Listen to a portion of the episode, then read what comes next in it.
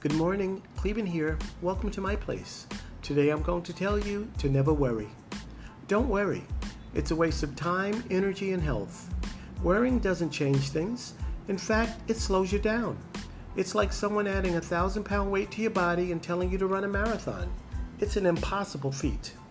Practice praying and having faith and turn that worry energy into positive energy in order for you to endure the stresses that life brings.